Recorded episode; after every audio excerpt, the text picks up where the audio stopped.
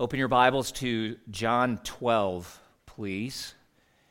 The Gospel of John, chapter 12. That's page 898 if you're using one of the Bibles from the seat rack in front of you. The fourth Gospel, the fourth book in the New Testament.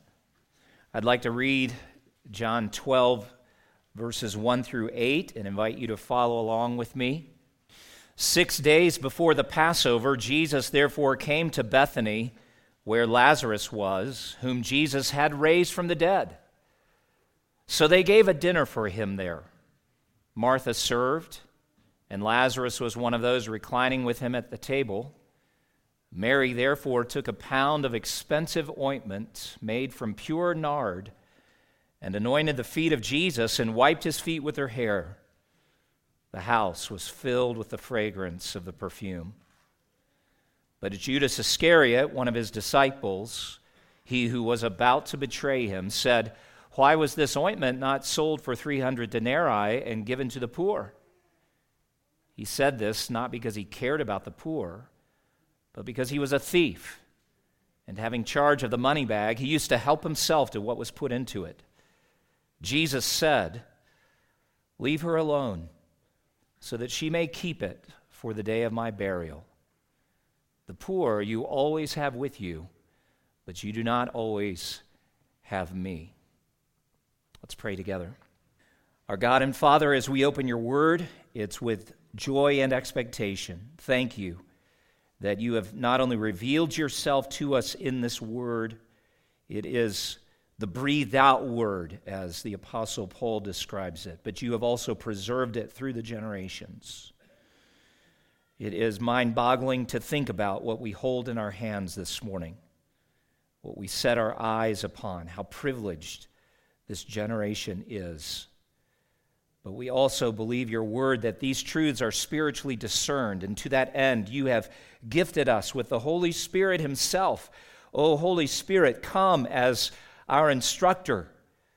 Convict our hearts of sin and unbelief that we may turn away from it. You, please, be the persuasive presence. Let the force of these words take root in our hearts that they may bear the beautiful fruit of faith, of obedience, of joy and rest.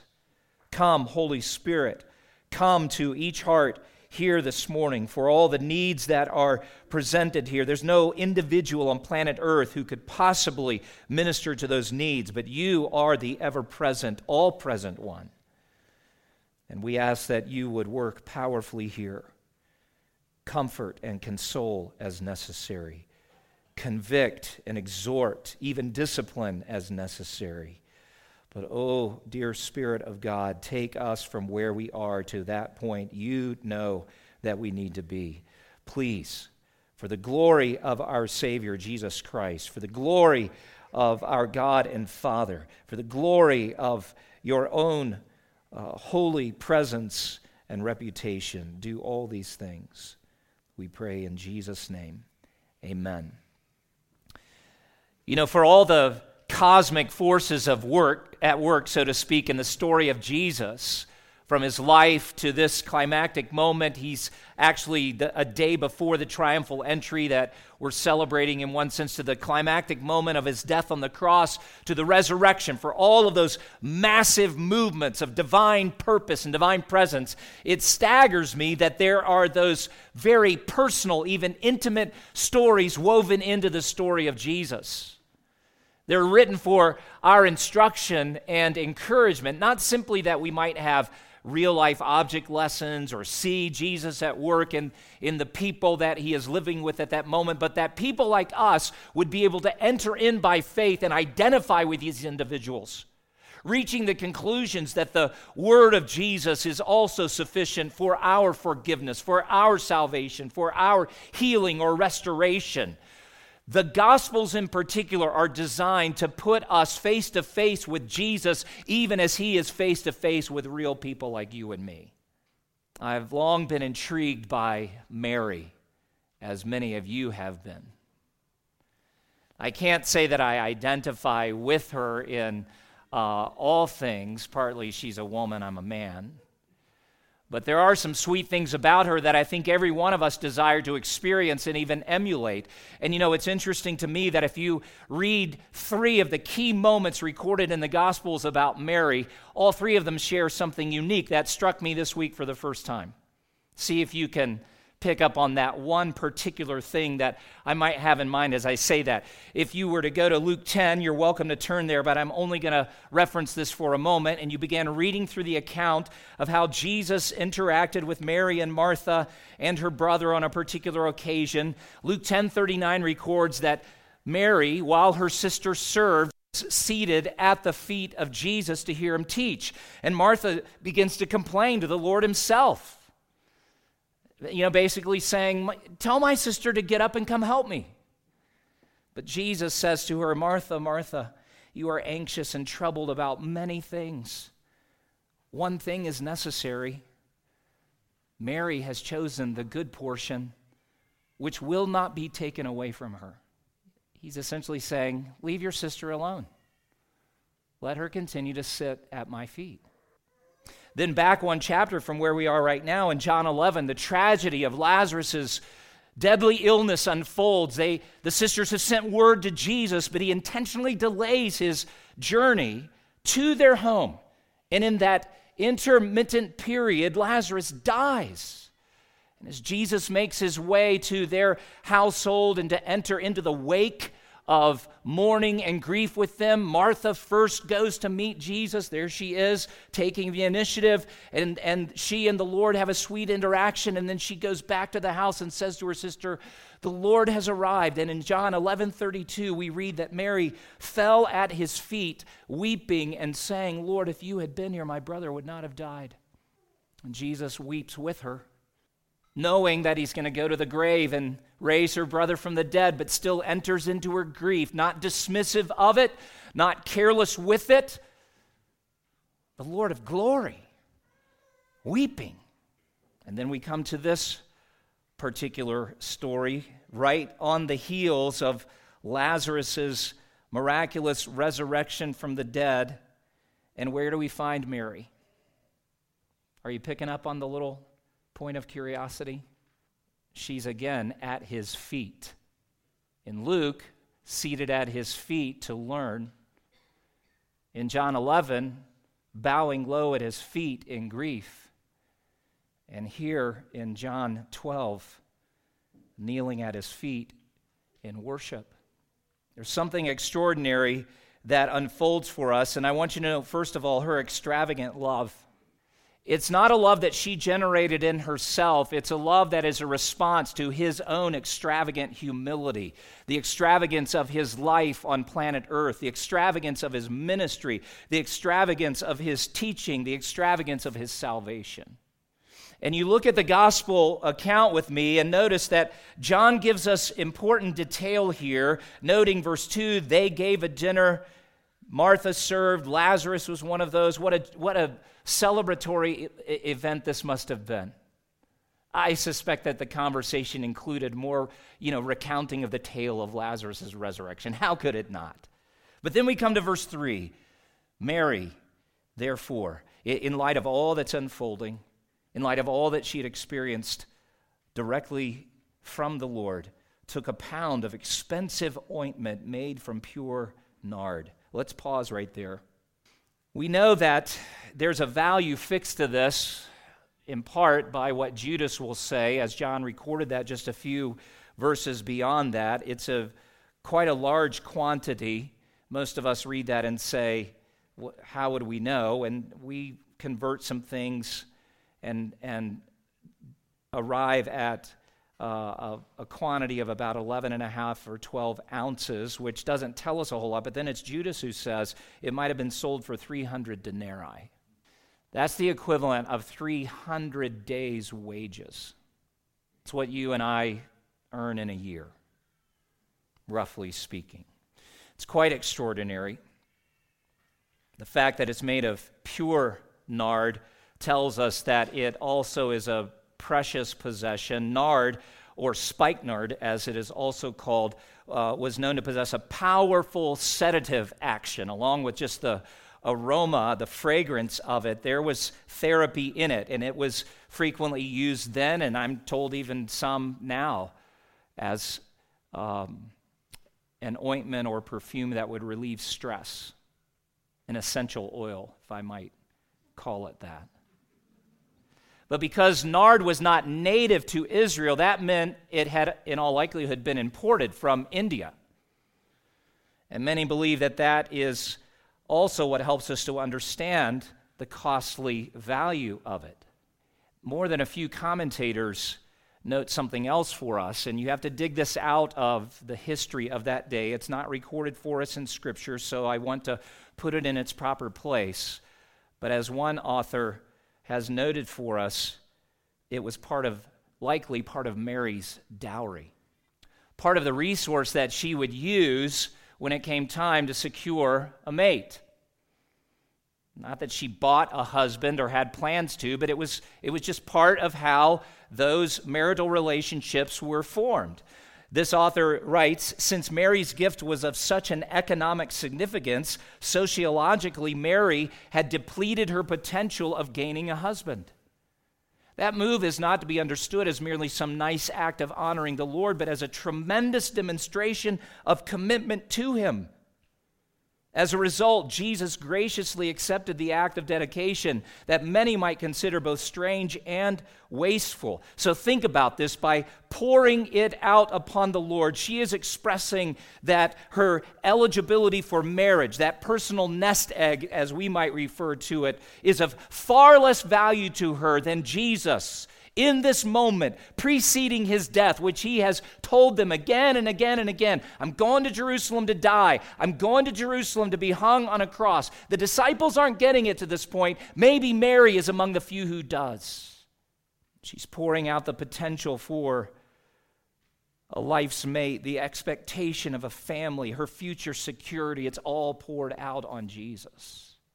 What a astonishing statement of his worth. I wonder if there's anything more precious to you than Jesus. Is there some possession that you would say, I would never part with that? Is there some quality or gift, some ability that you say, mm, it's mine? I love Jesus, but not enough to sacrifice that. It's a most extravagant, most extravagant gift of love because of the cost.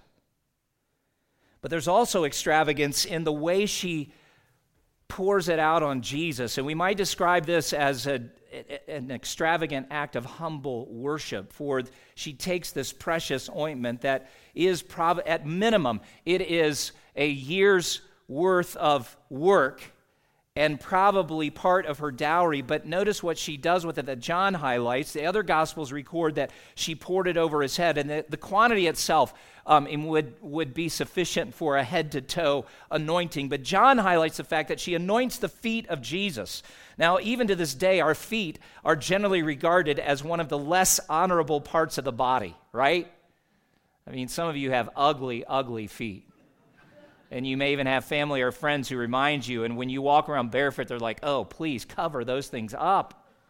But particularly in the Jewish culture, touching the feet of someone was regarded as a very degrading experience, was normally reserved for slaves and others to whom little honor was due. That's part of what will make the foot washing that Jesus will engage in just a few days from now so spectacular so mind blowing that he does the work of a household slave to wash the feet of his disciples. Well, Mary beat him to the crossroads, if you will.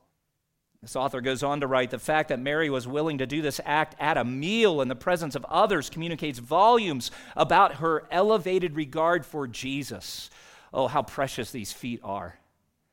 The feet that have carried the Christ from village to village healing, teaching, performing miracles. These are also the feet that within a week will be nail pierced and forever nail scarred in love for Mary, in love for you.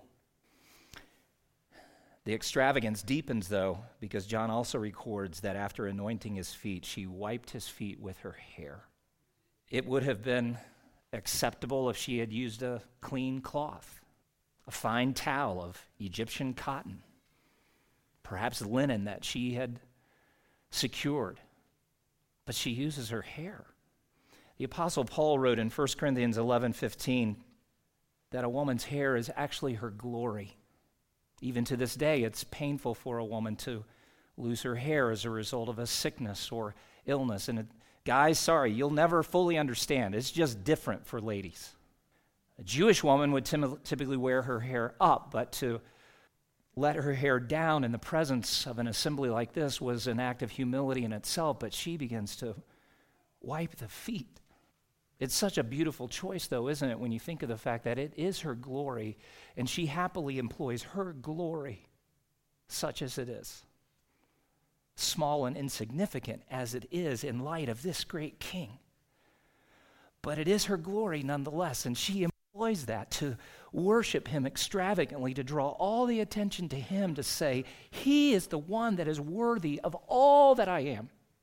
My personal wealth, my hope of a future family, the little bit of glory that I possess, symbolized by this hair I'm nothing in comparison to him.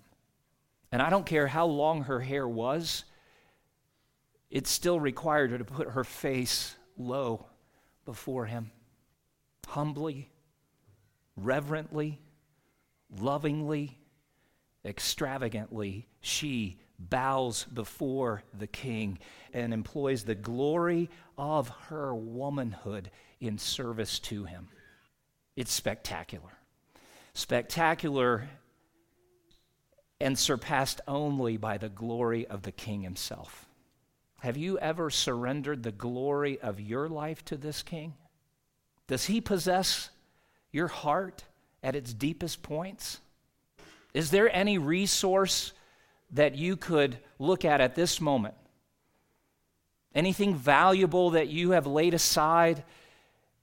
Any ability, any talent that you possess that is not already surrendered to Him fully? Jesus doesn't want your stuff, Jesus wants you. And here's a woman who understood that.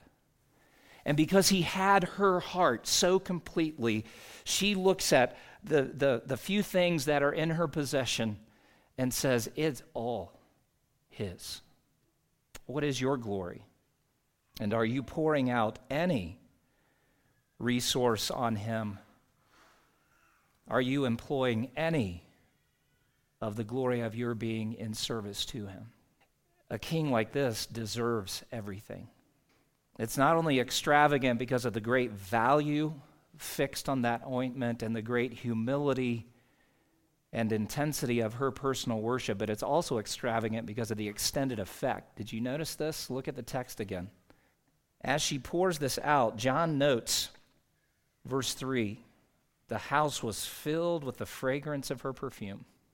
He doesn't write it into this text, but as he recorded this gospel, probably many years after the fact, I wonder if he had, you know, a sensory memory, olfactory reminiscence. With pen to parchment, as those words flowed through that ink, if in his soul he said, I can still smell it. I'll bet he did because the fragrance filled more than a physical room. Fragrance filled the minds and hearts. And John doesn't record it, but Mark records it in his gospel, chapter 14, verse 9.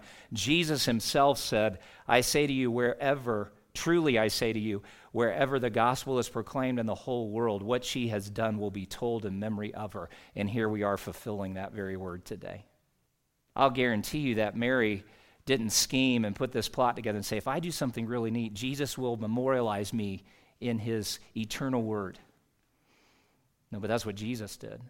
It's a reminder to us of how generous and kind the Lord Himself is to take even the most sincere, humble, uh, unknown act and memorialize it forever. That's part of the expectation that every believer ought to have for arriving in his presence one day, where he says, You did not do this to be put, to, that it might be seen publicly. You did not do this to be known personally, but I saw the beauty of that. I saw the glory in it. I saw the value in it. And I want people to know of the intensity of your love and the greatness of your service and the depth of your humility. He tells us in multiple places there will be rewards for his servants in heaven. So it, there's a fine line there. To be motivated for, for public sight, I mean, could actually be a sinful motive, but just understand the heart of the king. That he's the one who places such great value on this act. And beloved, such is the service we render to our Savior in our day, that in his kindness he sanctifies it and extends its usefulness far beyond the immediate time and location and even the purpose that we intended. Some of you pray so diligently, you've prayed so faithfully, and yet see nothing for your prayers at this moment. Your Savior sees. And in time, He will answer. But even beyond that, the, the fragrance of your prayers actually ascend before the Father like incense. The, the scriptures teach us that in multiple places. And we often forget as we are agonizing in prayer or just praising God in secret that, that there is something far greater taking place in the heart of God Himself. Your prayers, though you, you haven't smelled one of them, they are the fragrance of heaven itself. That's just one example. Such an extravagant love. Now, in contrast to this, there is what I would want to describe simply as deadly greed. We read on in verse 5 and, and see the character Judas speaking in a way that is alarming. And John reminds us, verse 4, that this is the one who is about to betray him.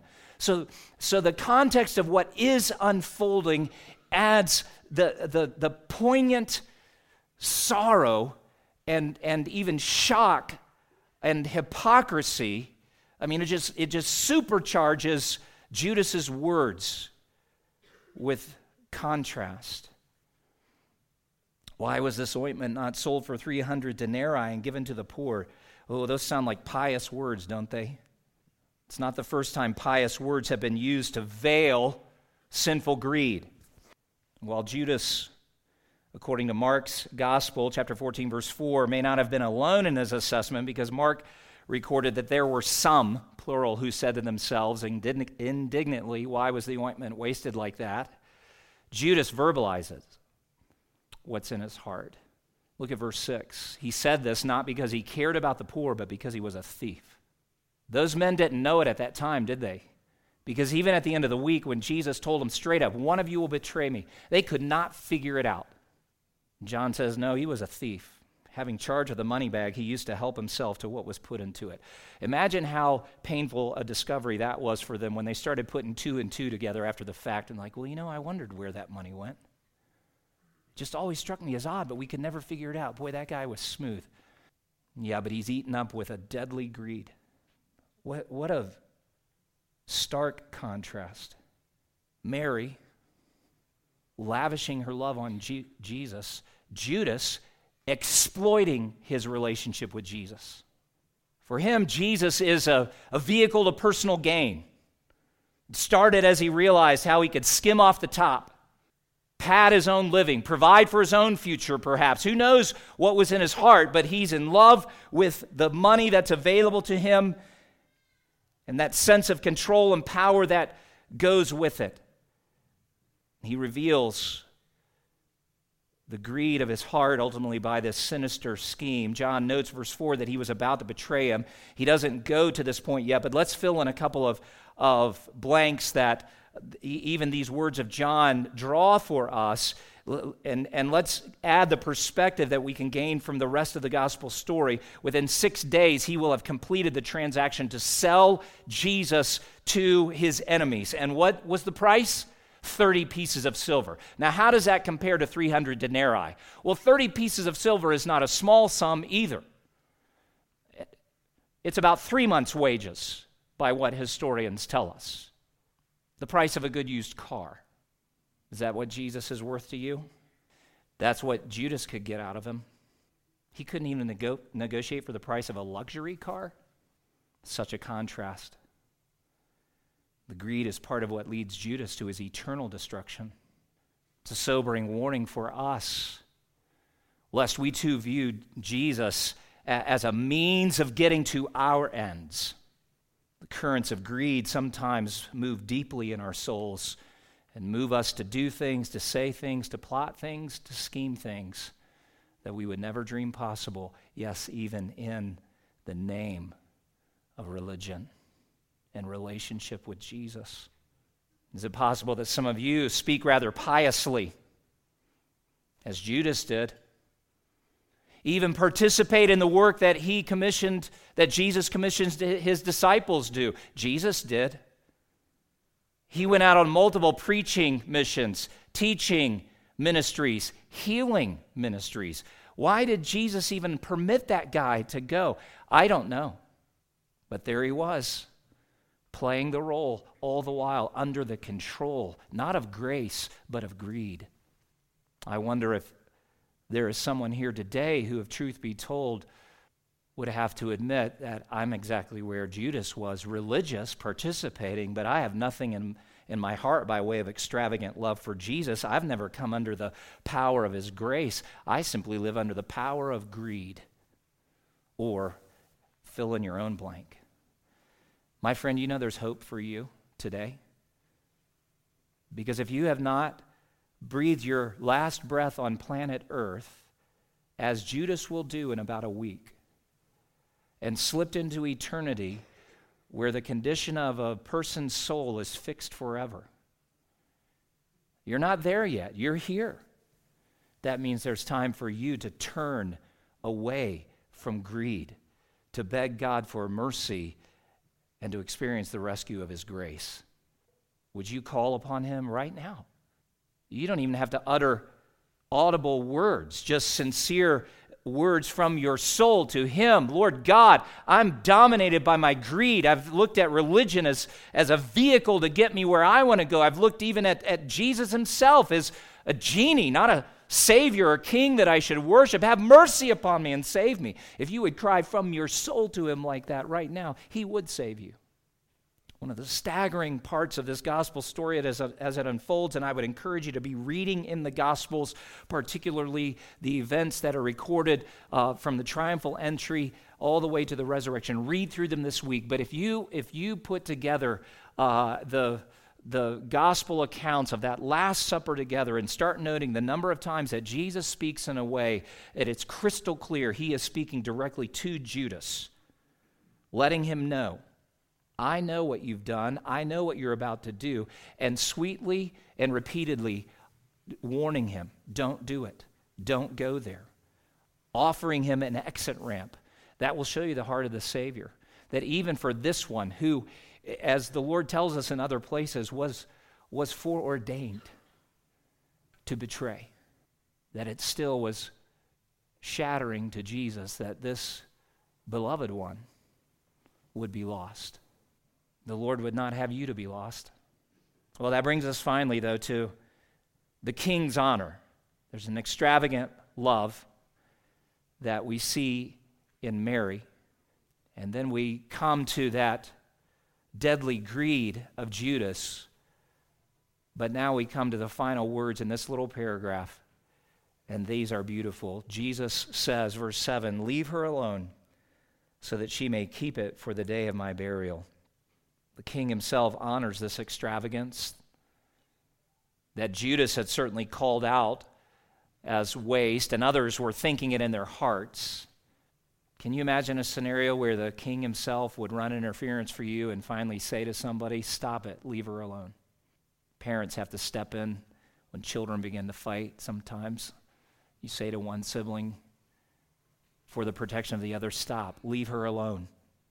Jesus is doing more than just quieting some painful words that Judas had spoken that might have diminished Mary's joy in that moment, but he goes beyond to say, so that she may keep it. The question that a lot of Bible scholars wrestle with is what does the little word it refer to? And I think simply if you look at the context and you consider all the options, it becomes simple and, and very plain. Let her keep this act of worship, let her keep it for the day of my burial.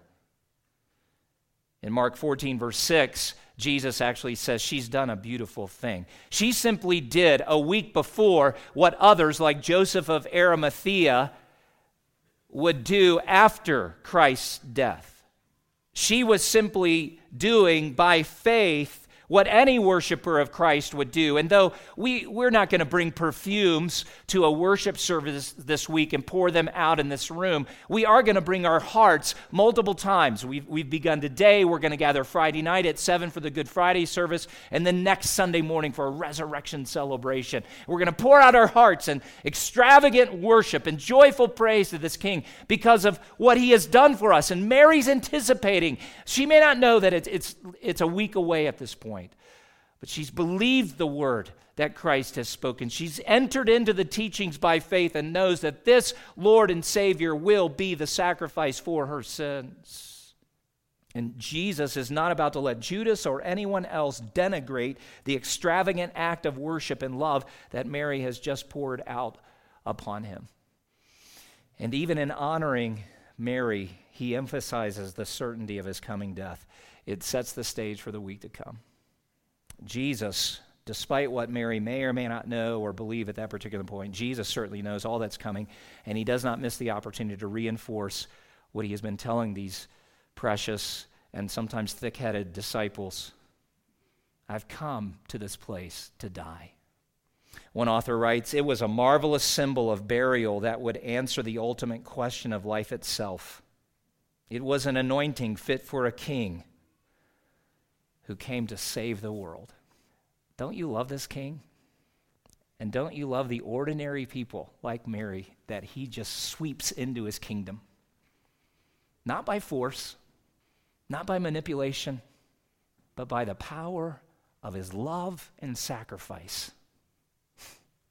Are you one of those like Mary who just says, Jesus is everything? He is the treasure.